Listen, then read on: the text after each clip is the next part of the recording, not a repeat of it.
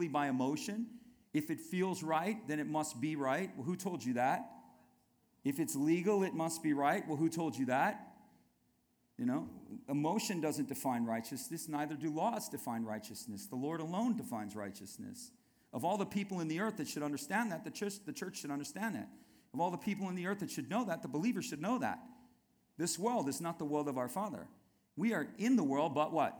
Come on. It's, what, what do you think that means? We are in a system of thinking, but we are not part of this system of thinking. We are the contrarians. We are the advocates. We are the arbiters. We are the ones who stand between two worlds. We stand in this world, having access to his world, bringing heaven to earth. Is that not what Jesus said? It's right over there on the wall, on earth as it is. That is the command. Your kingdom come, your will be done. The will of God in the earth is on earth as it is. And we are the ones who bring on earth as it is. That's our job. But you need to understand that this world, this system, this cosmos is corrupted. And it's been corrupted. And it's not under the influence of our Father. We are salt in the earth, we are light in the world. So, this world system, if you're thinking this world system is going to work for you, you you're, you're deluded because it won't. The system that works for you is the kingdom. That's why, as a Christian, you are to participate in and through the kingdom because the kingdom is what works for you. This world does not work for you. This world will grind you, consume you, destroy you, take everything from you, and leave you with nothing. Bible says the devil makes his habitation a wasteland. And so this is everything, every part of this. And so what that's why this drive in the believer's life is to draw from his kingdom. Then we flourish. Because the kingdom is always for you. But this cosmos is not. Just a thought. The second thing that's against us, and probably the biggest thing, is the word flesh. It's the Greek word sarx. So the word soma means body. The Greek word sarx means tissue or condition of. And so the problem, the thing that works against us is the condition of our flesh. So the world system works against us, and the condition, the fallen nature, the sarx of our flesh works against us. And then the devil works against you. Antidikos. You know what it means? The one who contends against you the one who speaks and contends against what is spoken. The word dikos or diakonos is the word for instruction. Biblical instruction comes through something called didactic teaching. This is didactic teaching to stand before and speak. It's exactly what Jesus did, didactically taught the people. And the enemy is the one who opposes what is spoken, he opposes the didactic. He opposes the promises. God, sp- God speaks and he presents opposition. Does this make sense to you? This is, this is what he is. This is who he is. Antidikos. And the Bible says that, that that word, that word in the Greek, doesn't mean he just speaks against you. He speaks against you on based on legal basis. He finds an issue within your life to speak against you on a legal basis. He contends with you at law and speaks against the promises of God. That's another story for another day. But you need to know what he is. You need to know who he is. He's in many things. The Bible, there's like five or six names for the devil in the Bible. And each one of those names reveals his nature. He's a slanderer, he's an enemy, he's an opposer, he's an antidikos. That makes sense, doesn't it? God says it and he opposes it. You speak it and he opposes it. I'm going to step into the promises of God. He's like, Oh, really? Are you now? God's for me and not against me. Oh, really? Is he now? He's the one who puts to test the word of God in your life.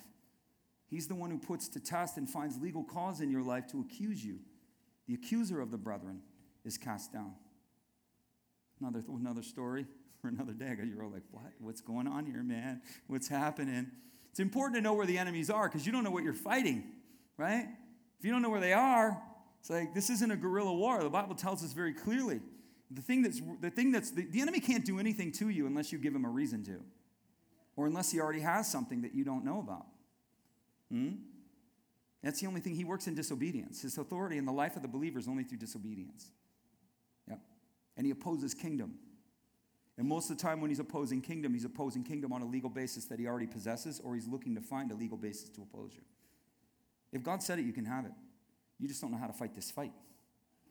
You're fighting with ignorance or arrogance, one of the, one of the two. That's why it is. This kingdom is real, people. Real. What God says will come to pass. What He has promised will come to pass. And if it has not, then there's a reason. And the reason is not his goodness. The reason is not that he has not spoken. The reason is you have an antidikos who is opposing you. He is opposing what God has spoken, and he has a legal basis to do so. If you want God to prosper your finances, he cannot if you will not tithe. I got one. Let me talk to this side of the room. If you want the Lord, if you want the Lord to bless your finances, he cannot unless you tithe. He cannot. You can do a lot of things in your own strength. But as I said last week, what you accomplish in your own strength can be lost because it was gained with human effort. What the Lord gives, the blessings of the Lord are sure, and He adds no sorrow to them. So when God blesses you, it can't be taken from you because it was endowed. And when the Lord endows you, the gifts and callings of God are with what? Without repentance. He doesn't change his mind. It cannot be taken. What you achieve in human effort, you can lose it. That's why Christians prosper and they lose it. They wonder, why did I lose it? Because it wasn't founded in Christ. And if it was founded in Christ and there was a storm that washed it away, get ready because it's coming back. And it's coming back tenfold. But don't tell me the Lord is blessing your finances and you don't tithe. Don't you tell me that because that's not biblical. It's not, come on.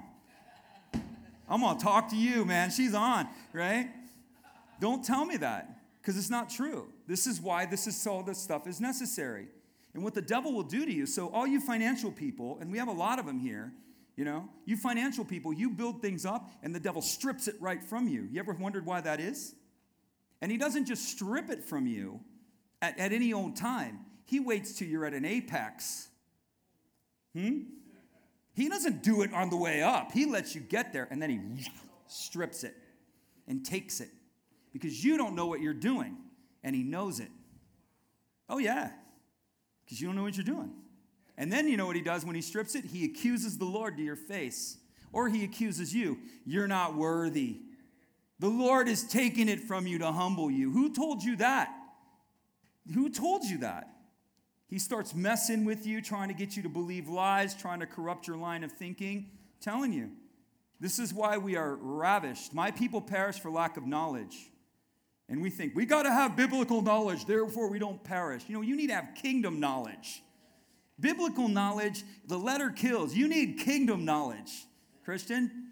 It's not just knowledge. We have churches filled with people who can recite scripture on demand. Galatians 5, verse 3. Pop, pop, pop, pop, pop, pop. You know, them serious, we get up there, we can just rattle them off. We're filled with all the right knowledge, but we couldn't care less. We're filled with all the right knowledge, but we can't manifest kingdom. Could, we, could it be that there's a problem? I mean, I'm just wondering, you know, and maybe it's just me, but could it be that we're doing something wrong? The Lord is good. There are people in this room, because I, I can feel it. There are people in this room, there is a mandate over your life. Jesus doesn't bring the common to elevate. I don't know if you're aware of that. He doesn't bring the common here. The common don't come here because the common don't want the higher level. There are people here who have mandates. There are global mandates. I feel the weight of it on the lives of some of the people that are sitting in this room, but you can't get it. And you keep wondering why.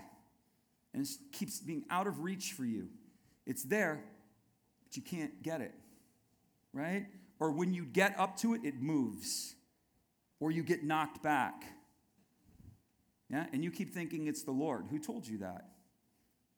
That's not the Lord. That's the Lord believing that you know what you're doing. That God actually believes we know what we're doing. He does. Love believes all things.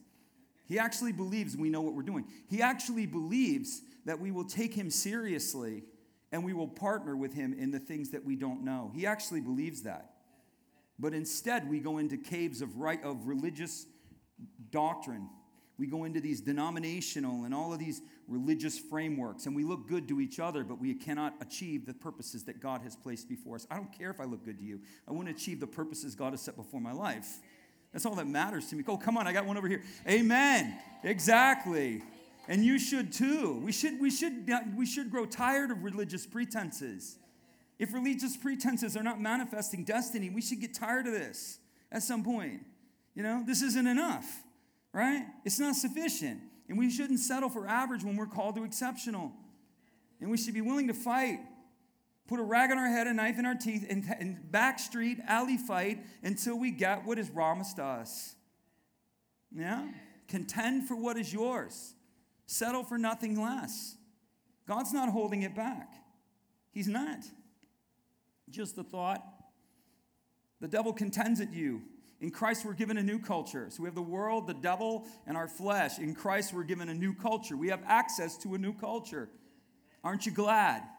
You don't have to live as part of this world, right? This you will prosper when they do not.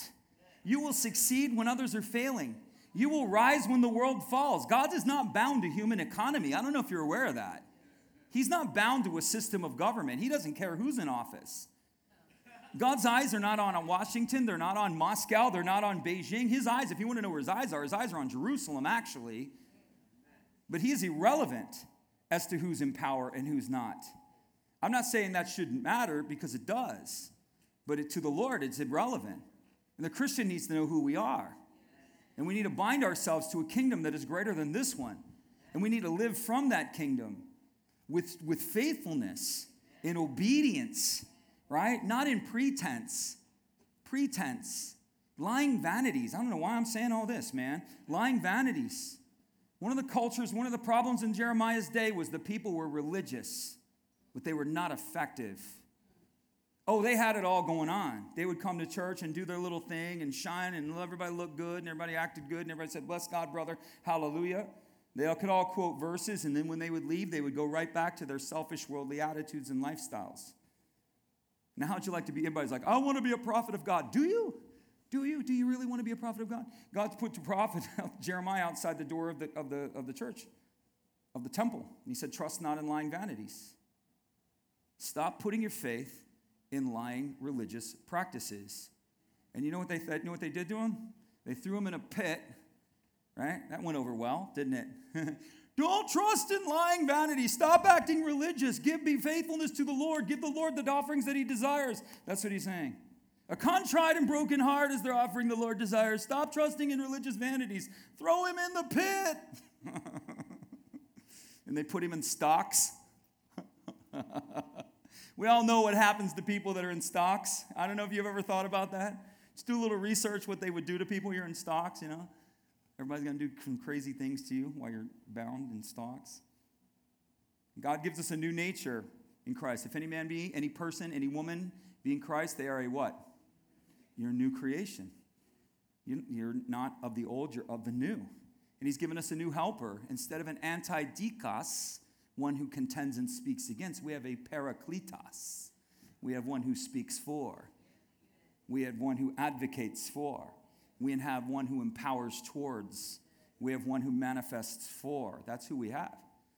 You see how Jesus matters? you are different than everybody else on the world. You are an exceptional breed.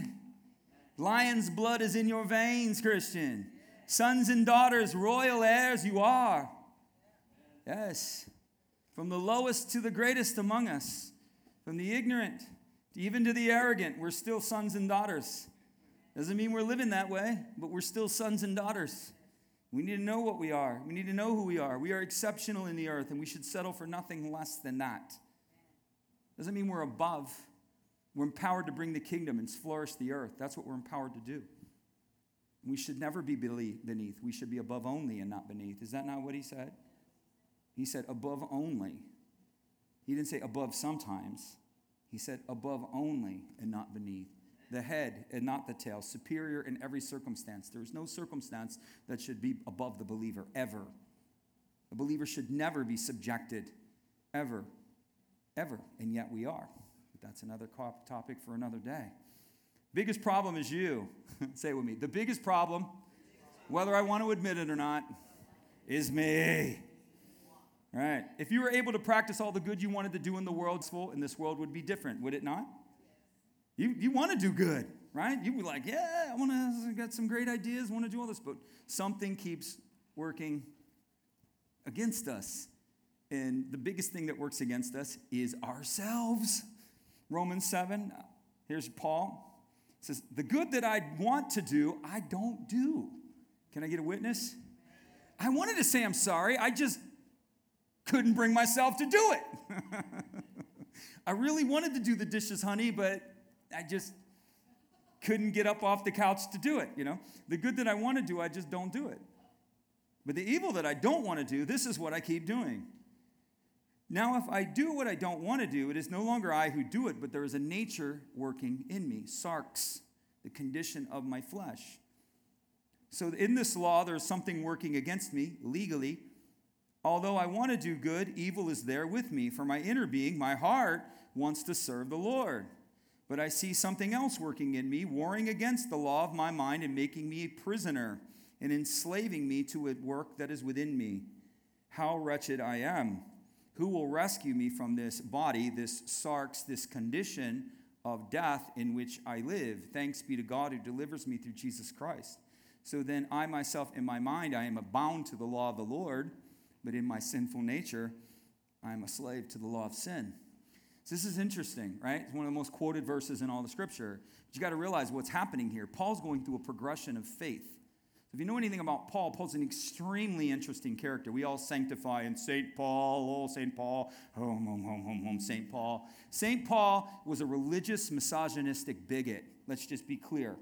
Who, no, let's, let me say it again. St. Paul was a religious, misogynistic bigot who came to Christ and was regenerated, right?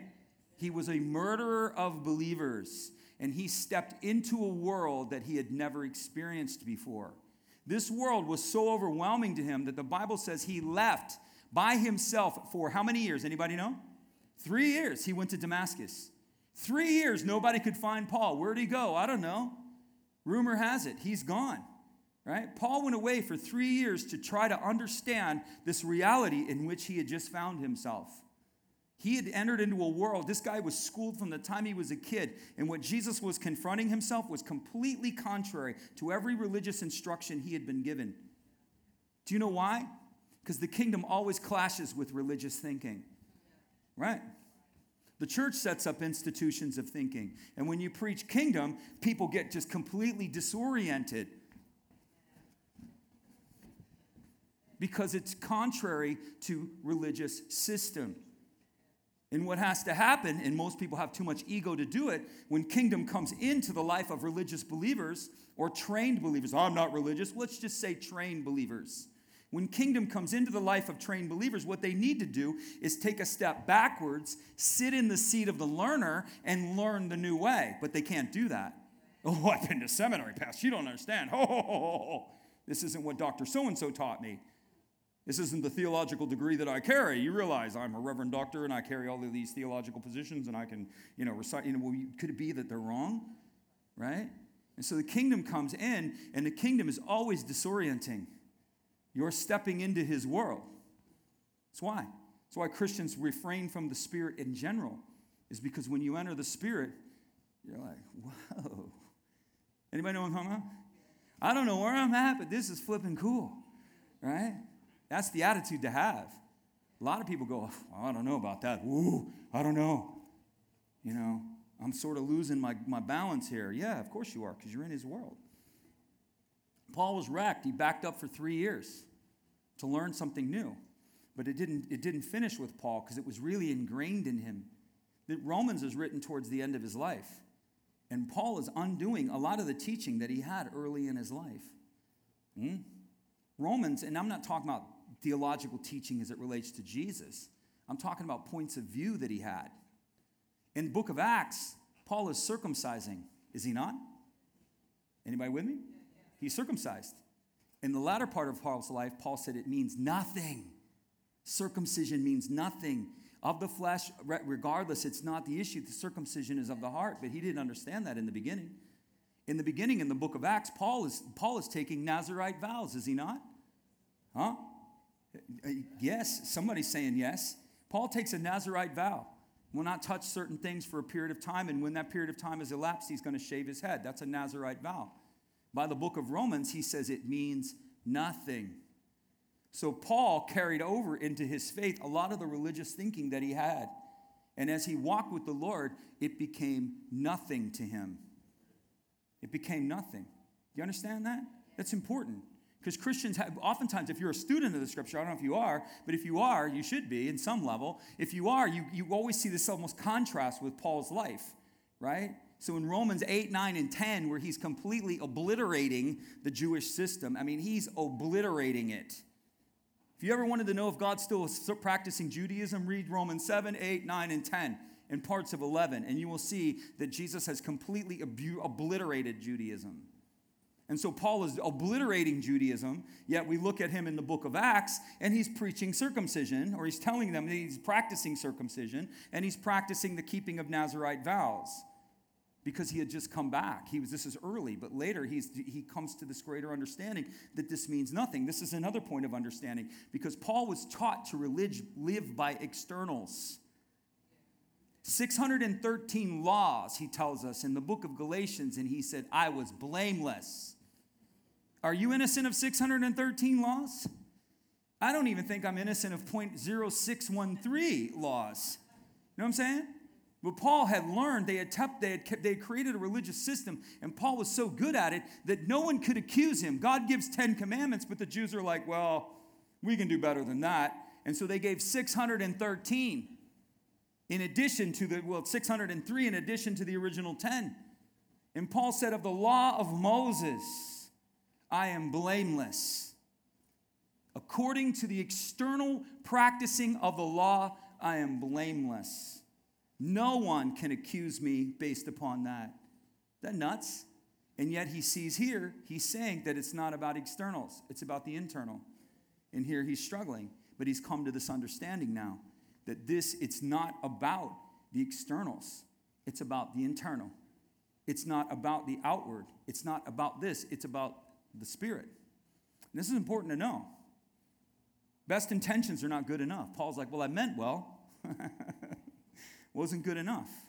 Jesus gives us access to a new world, right? We do the same thing. We religiously train Christians. Jesus isn't looking for Christians who, are, who worship him in religion and truth. He's not. He's looking for Christians who will worship him in what? There we are. Come on, elevate. Unce, unce, unce. You got it? It's not that doctrine isn't important, it's not that teaching isn't important, but it is a tool that the Spirit uses.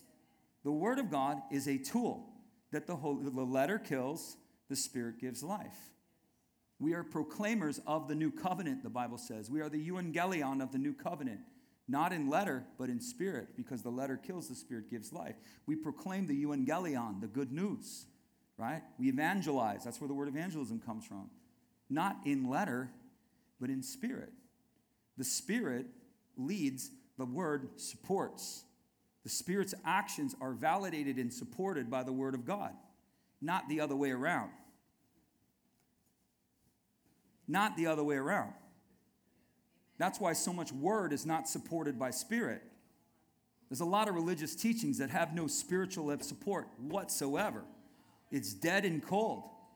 True, the Spirit leads, the Word supports. That's the idea. Jesus has given us access to a newer world. Where he, Paul was trained to live by the external. Paul lived by externals. He realized everything was meaningless. And he, here he is at the end of his life, realizing life in the Spirit is all that matters. Life in the Spirit is all that matters. Everything else is vanity. Everything else is religious pretense. Everything else is empty. He's like, I, I can't even get away from myself if you've been a Christian for a long time, you ever wondered that? Why can't I get away from myself? No? Anybody? Anybody at all? That was me. That's been my quest of my life. How do I get free of me? How do I manifest this world that you have called me to? How do I become everything that this word tells me I am? I don't care what you got to do, Jesus, make it happen. Change me, destroy me if you have to, grind me to powder, mix me into a new mortar, provide the elements into my life, catalyze me into a new form. I don't care, but don't leave me the same. Where are you? Are you willing? He'll do it. You're going to hate the process, but you'll do it. But you're going to love you'll love the product when he's done, but you'll hate that process because he will grind you. He will destroy every part of you. Bible says this, he roots out, pulls down, then he builds and plants. He unroots, tears down, and then he builds and plants. There's a lot of believers who have never allowed the Lord to root out and they've never allowed the Lord to tear down. Yet they're expecting him to build and plant. Jesus isn't building and planting unless you allow him to root out and tear down. Just a thought. And you know what he really does is he does it not once, but repeatedly. Because if you really want to follow the Lord, and if you really do, we say it, but we really don't put a lot of effort into understanding what that really means. We say we do, but we really don't put a lot of effort into it. We really don't. You know, I want to follow Jesus as long as it doesn't inconvenience me. I want to follow Jesus I want to I want to go to the next level as long as it doesn't cost me something. Right? This is what happens. What God wants to do is at every season of your life, He wants to root out and pull down so that He can advance you. It's not a one time thing, it's a repeated thing. Some of you are stuck at a level and you can't understand why. Because Jesus needs to root out and pull down some things in your life in order to advance you. And you aren't letting Him or you're not aware. Or what He wants to root is too vulnerable for you. Or what He wants to pull down, you're in too much possession of it. You are willfully embracing it too much. You won't let it go. He won't do it for you. We think God's just going to do what He wants. No way. He doesn't work in your life without permission. If you think Jesus works in your life without permission, you are wrong. You're completely wrong. He only does what He's invited to do. It's called relationship, it's engagement. God will only do what you invite Him to do. I want to go to another level. Do you, Kevin? Do you really? Do you? Do you want to go to another level? I do. Are you able to endure the problem? I'll take you there. It's never, it's never the invitation is always open. Next level, say with me, next level is always open. Jesus never denies there's not one son and daughter in this room who has Christ in their heart where the next level is denied to you by the Lord. There is no level that God will deny you. None. But you have to engage the process, and therein lies the problem. God says the, do- the way is open. It's climbing a mountain. We use it like that. It's an easy way of looking at it. We climb the mountain. People don't want to climb the mountain. You know why? Because you sweat when you climb the mountain. You sweat. You have to, you, you, you might get bloody fingers climbing the mountain, Christian, right? You're, you're going to get cold when you climb the mountain. Do you know why? Because as you higher you go, the atmosphere changes. And people don't like the higher atmospheres. They like the safe, warm, cozy little valley, and you can have it. You don't have to worry about it. How green is my valley? You'll have a green valley. You can have the green valley. I'm not even telling you you, can, you you should take the mountain. If you don't want the mountain, that's totally cool. I want the mountain. You know, it's just me. You know, you can have a green valley, you can have the pasture. I like the view from above, personally. And I'm willing to endure the cold. I'm willing to endure the pain. I'm willing to endure the sleet. I'm willing to endure the shifting atmospheres. I'm willing to wait on plateaus until the weather clears for me to go higher. Most are not. They can't endure the pain that is caused. We've preached convenience Christianity. And so the American Christian, who is the most endowed of all believers in the planet, let's just be, let's just be clear. We are endowed with more gospel than any other Christian, any other nation in the planet. We're the most endowed, yet we have been preached a, a different gospel that requires, that, that trains us with this level of convenience that anything God does, if it's not conven- if it's inconvenient, it's not the Lord, and therefore we live muted lives. Muted lives.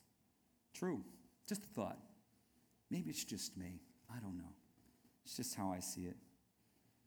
The old nature wants to do what is easy. So your old nature wants convenience, right? Your nature don't want to climb that mountain. I mean, your mind wants to climb that mountain. Woo! Let's go.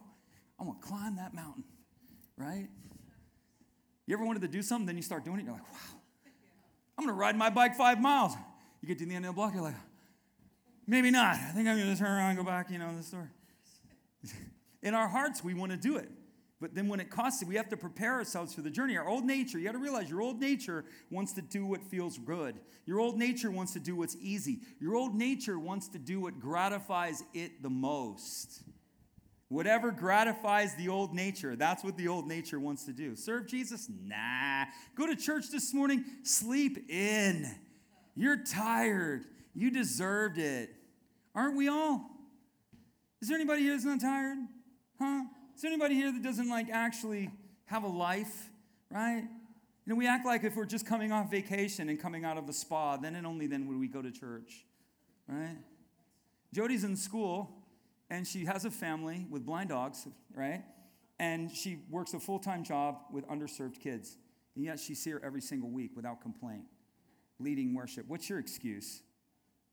What's your excuse? No, seriously. No, no, yeah, yeah, seriously. Yeah. What's your excuse? No, you, really, what is your excuse? Why can't you get out of bed? What's your excuse? I work too hard. Don't we all? Don't we all? Do you work Saturdays sometimes? Yep. Yep. Yep. She cares for her mother, and she's got blind dogs. I don't think I have the heart for a blind dog. I mean, she's cute and everything. She puts little bows in her hair and everything. There's Jody with her cute little bowed dog. Rosie just sniffs you. She can't even see if she likes you. She just smells you. Yeah, I like you. I like you. Yeah. Our old nature wants to do what is, what is convenient. People say, oh, I want to do what I feel because it's natural. So is arsenic, Christian. Arsenic is natural. Not everything you feel is what you need to do. Not everything that seems natural is what you need to do. There are lots of natural things that will kill you. Just felt natural. Just do what's natural. I just do what's natural. Here's arsenic. Oh, in a liquid form. Oh, it's natural. Just drink it. Oh, okay. so, what are the weapons that we have to overcome? Self destruction. We have to overcome the things, the weapons that are used against us with self destruction. The enemy's number one weapon, without question, there's others, but this is definitely top of the list, is shame and insecurity. He uses shame, guilt, and insecurity against the believer. Who told you that?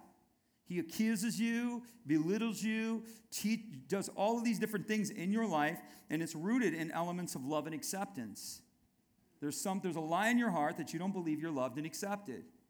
And therefore, there's a shame and insecurity, and he always uses that. Nobody at church likes you. I'm like, I'm like, nobody? Really? Like nobody? Nobody at all? Nobody likes you? Really? Everybody's against you. Everybody? Really? Everybody? Shame and insecurity. You're not loved, you're not accepted. He uses these lies against us based upon the pains that we've experienced, the traumas that we've had. Jesus isn't like everybody else. Just so you, thank you. Hallelujah. Excuse me for a moment. Jesus isn't like everybody else. So therefore, there is now no condemnation. Romans 8 1, for those who belong to Christ. Right now, there's no condemnation. You know what? Right now, there's no condemnation. And you know what? Right now, there's no condemnation. Right now, now, now, now, now, now, now, now. Every moment forward, you're in Christ. You are never, ever condemned, ever. You, the only one that condemns you is you. The only one that condemns you are those you allow to condemn you. The only voices that condemn you are the voices that you choose to come into an agreement with that are not the voices of your Father. Those are the only voices that accuse you. And the only power that they have is the agreement that they get from you. Right? It's true. We empower the voices against us. Jesus isn't condemning you. Who told you that? For the power of the Spirit has set me free from the power that leads to sin and death. You're free. The law of Moses could not save us because of our sinful nature. There again, the external can't get it done. But God put into an effect a different plan. He sent his son to become like us and to accept our sinful nature, who, to accept our sins. God destroys sin's control over our lives by giving his son as a sacrifice for our sins. He did this so that the requirement of the law would be accomplished for us who no longer follow our sinful nature but are led by the spirit. So here's the key is to be led by the spirit. You have to so how do you overcome this weapon? Anybody experience guilt and shame? You can raise your hand. Don't feel guilty about raising your hand. It's okay. You can feel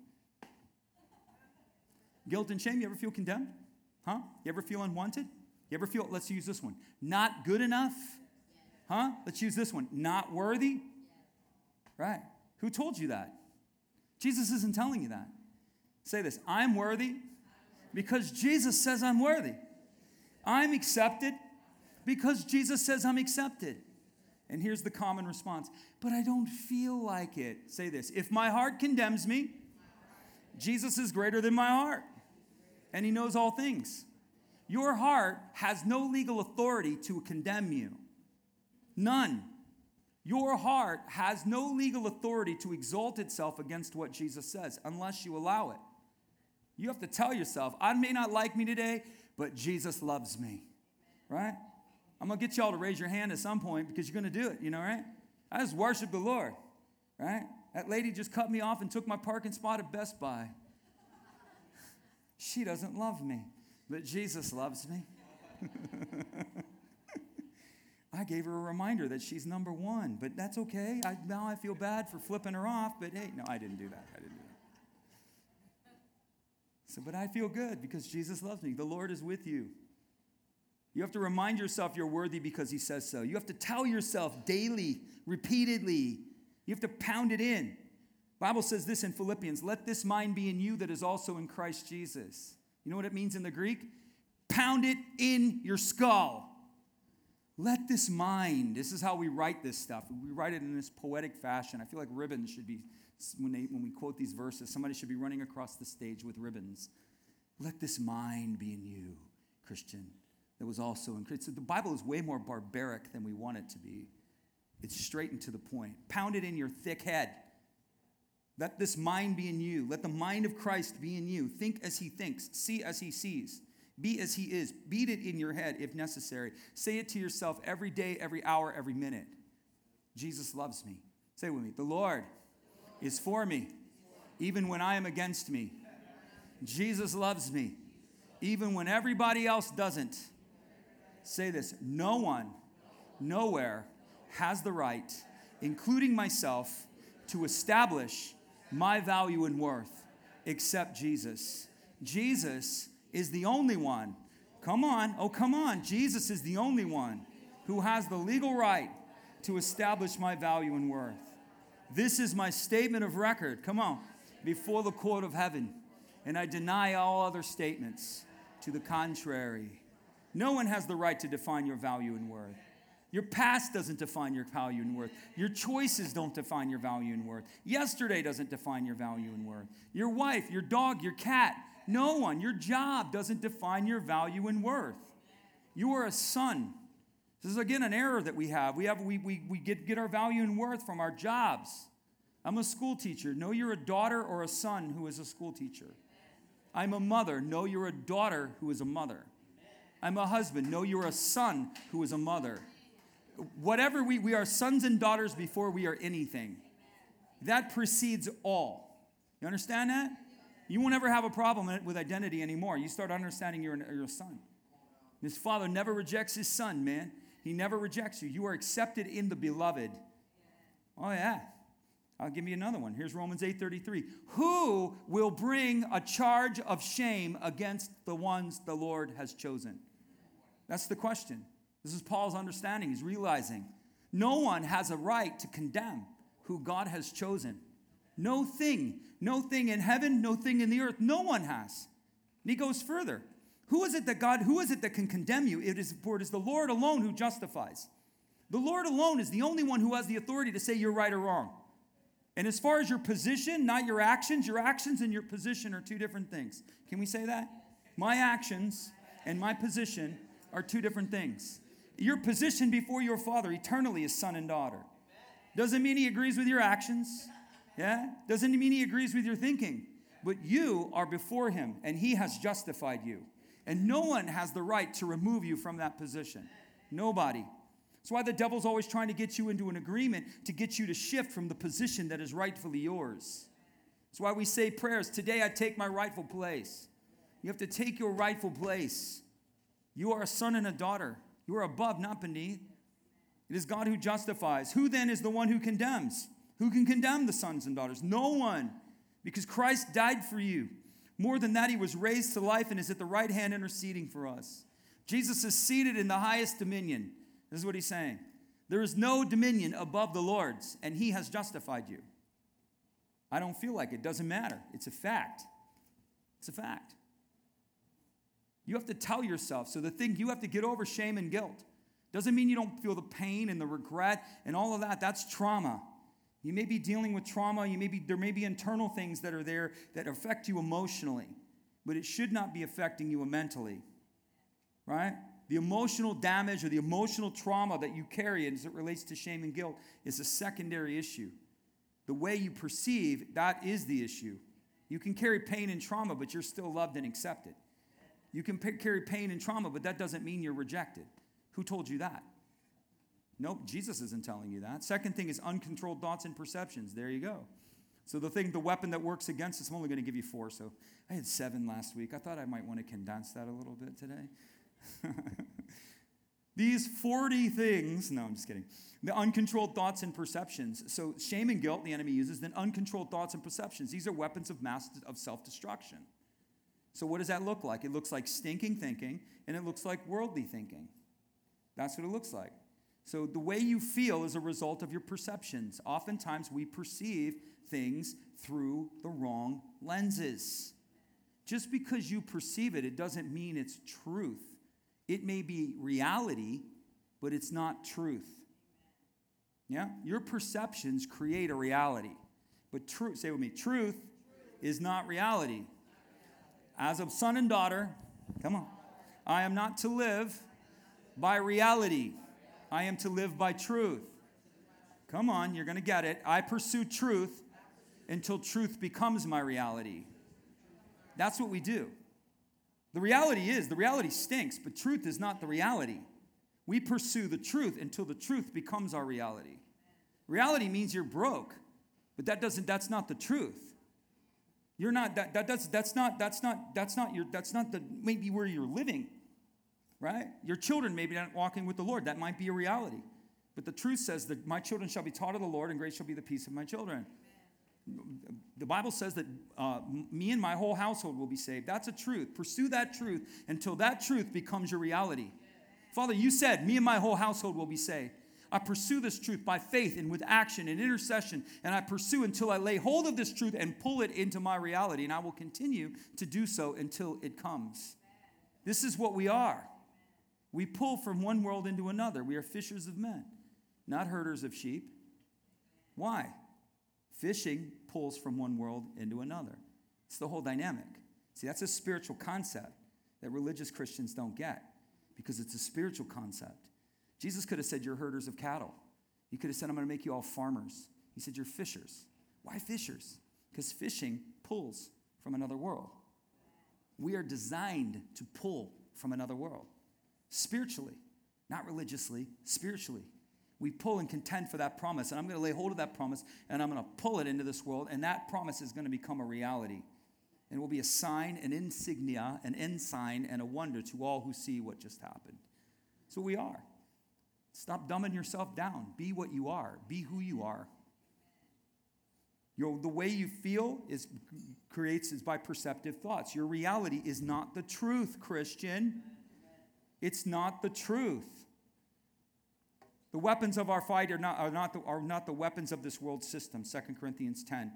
On the contrary, we have divine power to demolish strongholds. We demolish arguments and every pretense that sets itself up against the knowledge of Christ. Everything that speaks against what God has said, you are to demolish it. You are to not give it a habitation. Oh, my marriage is over. Marriage is over. Did Jesus say your marriage is over?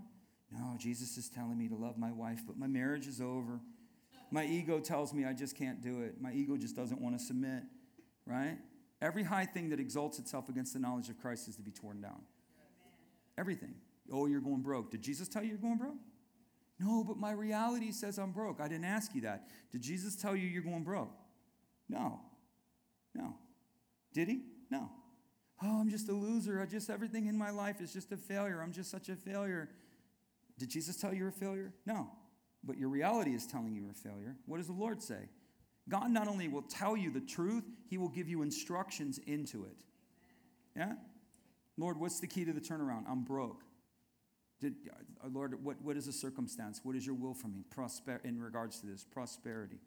He'll tell you. What, Lord, and then we go, oh, prosperity. God's going to give me prosperity. Not unless you get his instruction. That's the second side of the coin. We take thoughts captive and make them obedient to Christ. And we punish or we execute, diminish, or de- we demolish what is against us when our obedience is complete. We all want vengeance. We all want recompense. We all want reconciliation or restoration. God said that only comes when you do what I tell you to. That's another story. We have to take these thought captives. We have to know what is truth. We have to deny reality. You cannot live by reality. If you live by reality, you will fail. You will fail because reality will suffocate you till you can't breathe. Faith is the oxygen. Faith does not look at reality, faith looks at truth. Faith does not see what is seen, it sees what is unseen. You understand that? And if all you're doing is looking at what is seen, you will suffocate. Just be clear. You have to shift.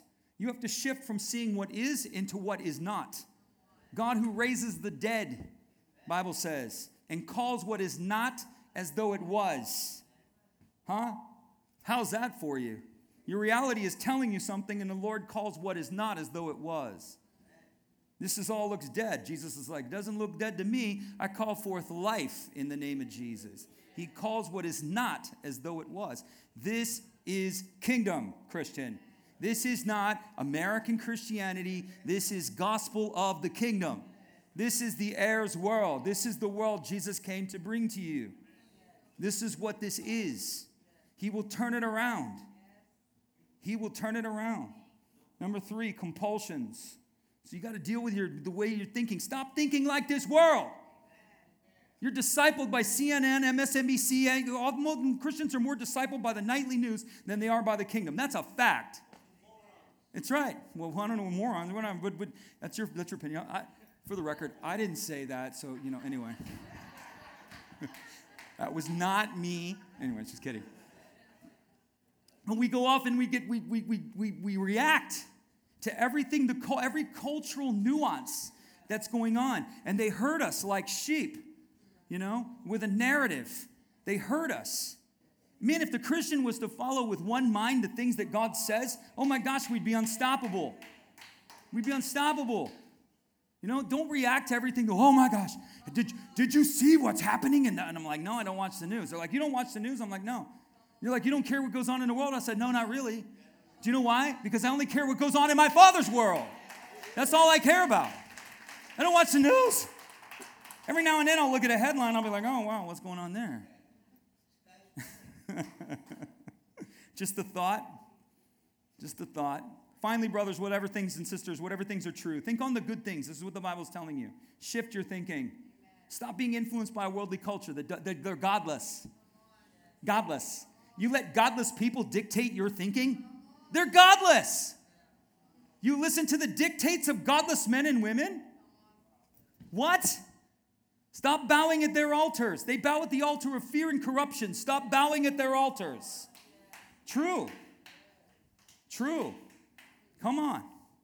Change your thinking, change your pattern, change your thought pattern, change your way of speech, change your friends, change your association, whatever it takes. Shift your thinking. Think on what is true. Compulsions are unrestrained behaviors that have produced a negative effect. You ever wonder why you did something? You're like, I did, man, why did I do that? Why did I say that? Why did I go there? Why, do I, why did I feel driven to that? Anybody? You all have them. Stop acting like you don't. Every human has compulsions because every human's been wounded. Compulsions are at the root, are rooted in, in wounds. They are. They are. Compulsions have triggers. Compulsions aren't just actions, compulsions can be feelings. Somebody says something to you and you just fall into this state of depression, right? You just all of a sudden, you this whole thing just comes on you.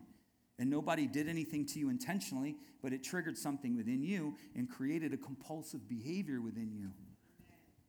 hmm And not just a compulsive behavior or feeling, it creates compulsive thinking. Compulsions have triggers, they're triggered by something most of the time when people are acting compulsively, it's because there's something missing, right? So this is how Jesus sees you. You know how Jesus sees you? Because he's so good and he's so beautiful. Do you know how he sees you? There's nothing wrong with you. It's only what's missing. That's how he sees you. He, oh, come on, it is good. He doesn't see you like that. He looks at you and doesn't say, Well, this is what's wrong here. He looks at you and he says, Kevin, this is what's missing you don't fully grasp the concept that you are loved. What's missing is not just the concept and the depth. What's missing is the healing of the wounds and the traumas that you've experienced. What's missing is the removal of the lies that have bound themselves to your life since the time you were a child. That's what's missing.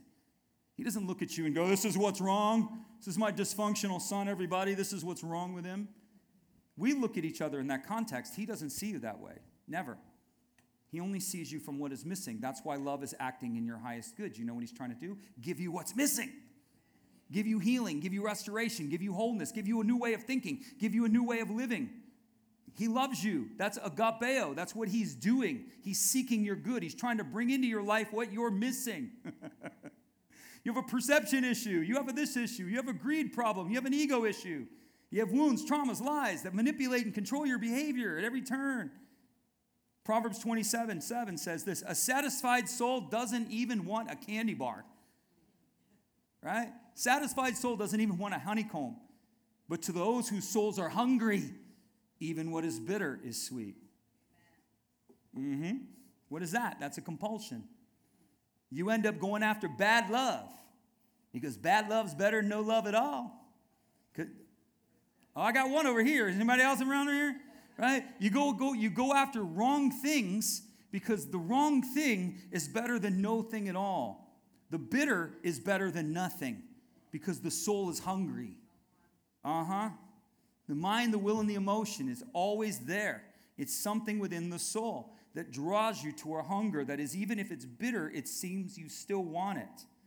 That's a compulsion. That is dealt with in a root. There's a root in your life that has to be dealt with. There might there's probably 50 of them. People think inner healing is a one-off.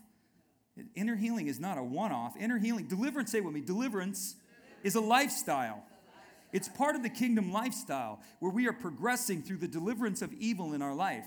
We are progressing through every area in our life where there is dominance and control that is not by our fathers, we are going to be delivered of. But I'll give you the truth. I'm going to give you the truth, right? I only got one more point. so let me give you some more truth. Here's the truth Your healing, say it with me, you're not going to like it. Just grab the chair. Everybody Grab the chair. Grab the chair. Grab the chair. Come on, grab the chair. Say this where there is no challenge, there is no change. That's right.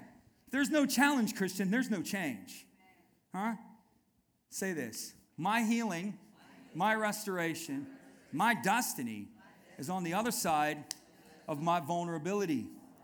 However, my ego, my pride will always defend what is vulnerable to me. Therefore, I must crucify my ego and come to the level of acceptance of my weakness and my vulnerability because his strength can only be perfected in my weakness. Yeah, let me put it for you in real time. We got wounds and traumas, but our ego always protects it. Your ego will always protect your wound and trauma. Your ego will always protect what is vulnerable to you. And that is how the enemy enslaves you. That is why you remain slaves in certain areas of your life because you cannot penetrate the veil of your ego and pride to humble yourself to a degree to go to the level of vulnerability that is required. That is a fact.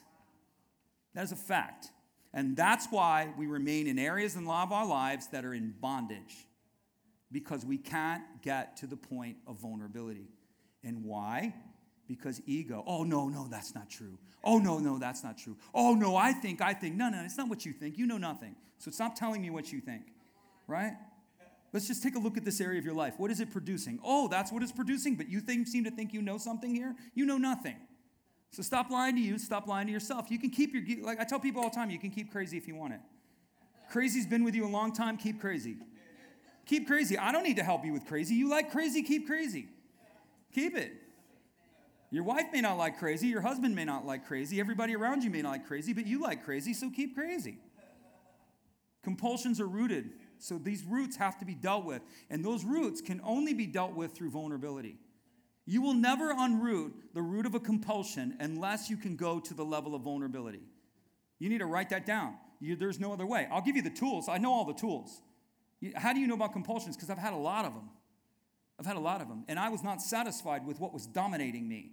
I don't want nothing dominates me but the Holy Spirit. That's, that's my life. Nothing in no way, in no regard, in no arena, in no atmosphere, in no place will dominate me. Nothing. I will allow nothing to dominate me. Why? Because the Lord has promised.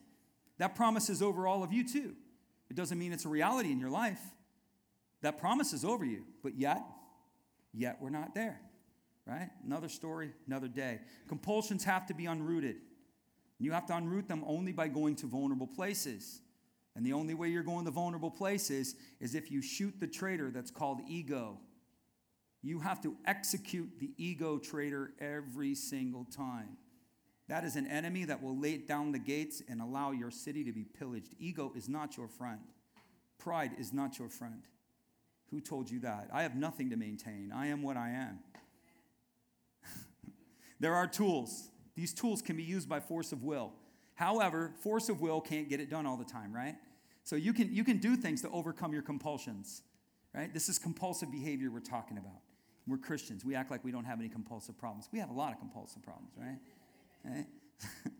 there are tools that you can use to overcome your compulsions. However, these tools are exerted. So, and, and if you heal the root and the compulsion goes, isn't that a lot better than having to maintain all the time? Right? The maintenance is good. If you don't have any other tool, use these tools. But I didn't, I found myself unsustainable in the tools that I was using. I would use these tools and I couldn't change it.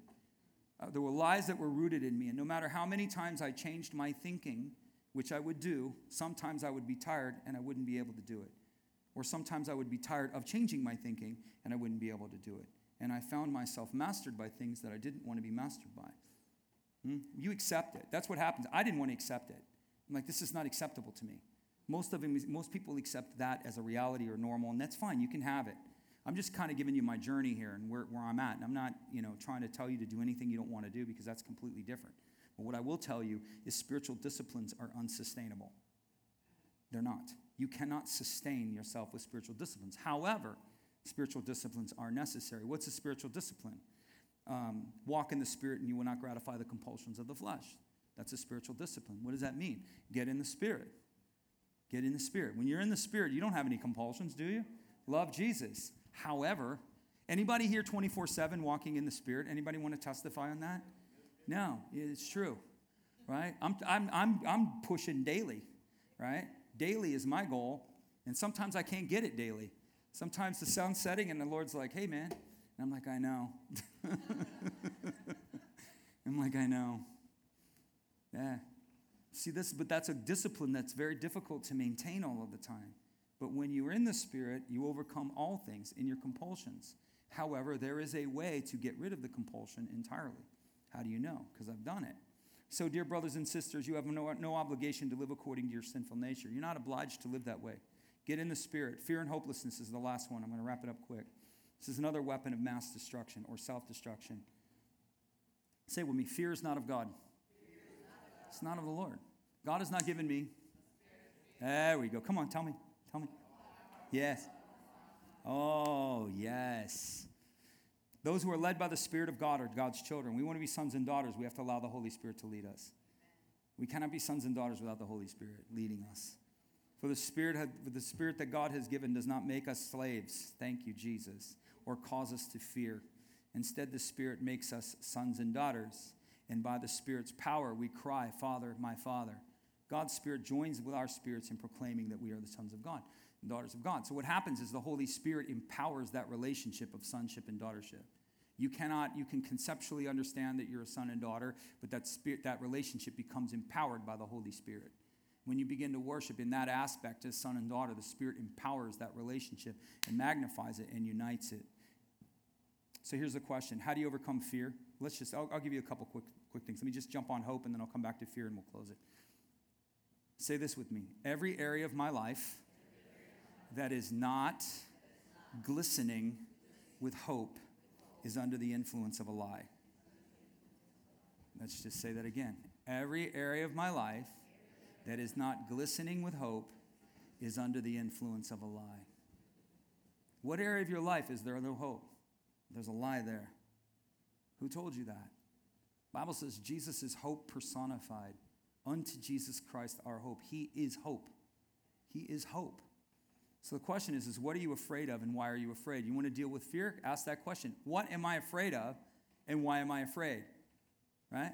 I'm afraid. I don't know. I don't want to make a mistake. If the Lord's told you, do it. But you got to ask yourself, what is it that I'm afraid of? Failure?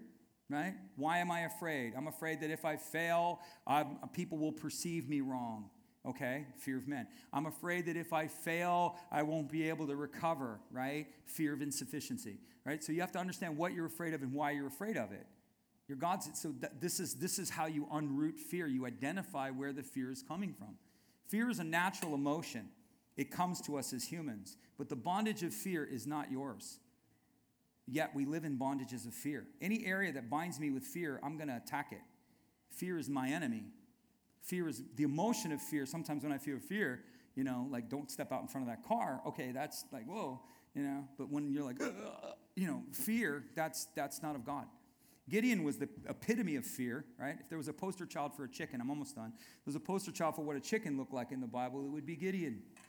Guy was afraid of his own shadow, hiding in a wine press, eating grain, you know. Man of valor, he's looking around like, who, who are you talking to? You talking to me? Right? And I think the Lord was like looking and goes, Who's the biggest chicken we have out there? You know, looking around, looking, I don't know. Nah, he's still got guts. I don't know who's got. Hey, how about that guy? Yeah, that guy. Yeah, that guy. Jesus chooses the biggest chicken and gives him the largest assignment. And he kept making excuses and making excuses. And the Lord said to him, Say it with me Go in the strength that you have. Right. For you will accomplish, he tells him, you will accomplish what I have sent you to do.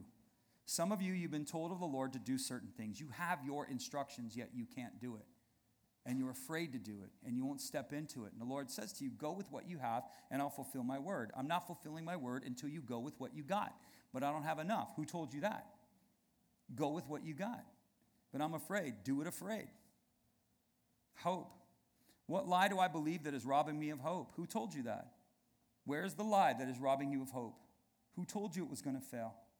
Who told you it was over? You, you can't get any more failure than death right? When something dies, it's pretty much that's it. Clocks run out. But Jesus is the God of the resurrection, is he not? So who told you it was dead? if we serve a God of resurrection, how is it dead? Romans tells us we carry resurrection power. Within us, the same spirit that raised Christ from the dead, resurrection power lies within the believer, which means we have an ability to bring things back to life. That's another thing. Why hope? Hope produces faith. The enemy tries to rob you of hope because hope is the basis of faith. You cannot have faith without hope. And faith is the currency of heaven. So, why does the enemy try to steal hope? Because, number one, when hope is gone, you want to quit. As long as you got hope, you're going to fight on, are you not? Right? If there's hope, let's fight. Let's go. Still got a rifle and a hand grenade? Let's go. You know what I'm saying?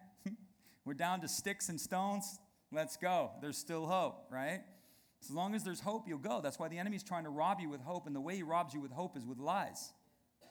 He robs you with lies. He uses lies to get you into an agreement to partner with him to steal your hope, because if he can get your hope, he's got your faith.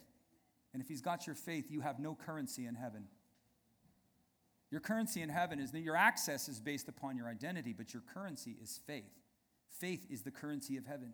Without faith, it's impossible to Please God, for they that come to him must believe that he is and he's a rewarder. Faith is the currency of heaven. When you have faith and you put faith in, you have hope and you put faith in God's promises, you activate the trading floor, the currency, the currency of heaven begins to move. It begins to move. Heaven begins, heaven moves with faith. Read the story of Jesus. Nothing moved him like faith. He actually stepped back when people gave him faith. Couldn't believe it. Every, almost all, most of the because faith is that currency. This is why the enemy wars against your hope and tries to get you to quit. So here it is, last thing. Call upon the Lord. Call upon his promises.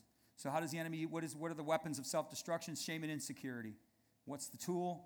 No one defines you but Jesus. Uncontrolled thoughts and perceptions. What's the difference? Romans 12:1 be transformed by the renewing of your mind, change the way that you think, tear down things. Compulsions. That's the third weapon of self-destruction. Compulsions. Deal with the root and get in the spirit. Those are the tools. Fear and hopelessness. That's the weapon. What are the tools? We are what are the lies that are producing these fears? What are the lies that are causing? What lie do I believe that tells me it's hopeless? What what fear? What am I afraid of? Why am I afraid? Get to the bottom of it, right? These are the tools that enable us to overcome these things that will work against us. Amen. Amen. I got amen over here. Amen. All right. Hey, if you're watching us by live stream, we want to tell you that Jesus loves you. we're going to do a quick prayer here because we want to give you an opportunity. Some of this stuff might seem new to you, some of this stuff might be over your head, but that's okay because Jesus has called you. And we believe that you're watching this message for a reason. And so the Bible says this if, you, if any man is in Christ, he's a new creation. Old things have passed away and all things become new. Every single person on this planet has a problem. It's a sin problem. We're born separated from God. Every single one of us has it. The Bible says this that the wages of sin is death. All of sin and fallen short of the glory of God. We're separated from his goodness. And that the separation, the penalty, or the price, or the thing that we've come under is eternal judgment. The wages of sin is death. But the gift of God is life eternal in Jesus Christ. So the Lord came to offer you an opportunity to come into his family. You say, I'm already a child of God, not without Jesus in your heart. Bible says those who believed in Christ are given the right to be called children of God. If you're watching this and you've never given your life to Jesus, and you've never opened up your life, and you've never surrendered your life to Jesus, you are not saved. Saved from what? Saved from the penalty of sin. God never judged man, but he has judged sin. And apart from Christ, man is under sin. Therefore, man is under judgment. When you receive Jesus, you come out from under judgment and you come into Christ. Bible says you're translated from darkness into light. You come into an entirely new world. Amen. And if that's you, we want to pray with you. And we're going to just ask you to say a simple 40 second prayer. The Bible says if you believe in your heart and confess with your mouth that Jesus Christ is Lord and he is raised from the dead, you'll be saved. Say, I don't understand it. You don't need to understand it.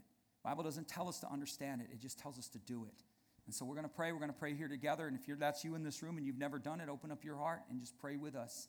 We're going to say, Dear Jesus, I believe. Come on. You are the Savior, and I need a Savior. I may not understand this, but I choose to believe it. And so I open my heart to you, Jesus, and I ask you to come inside. I ask you to forgive me. I ask you to restore me.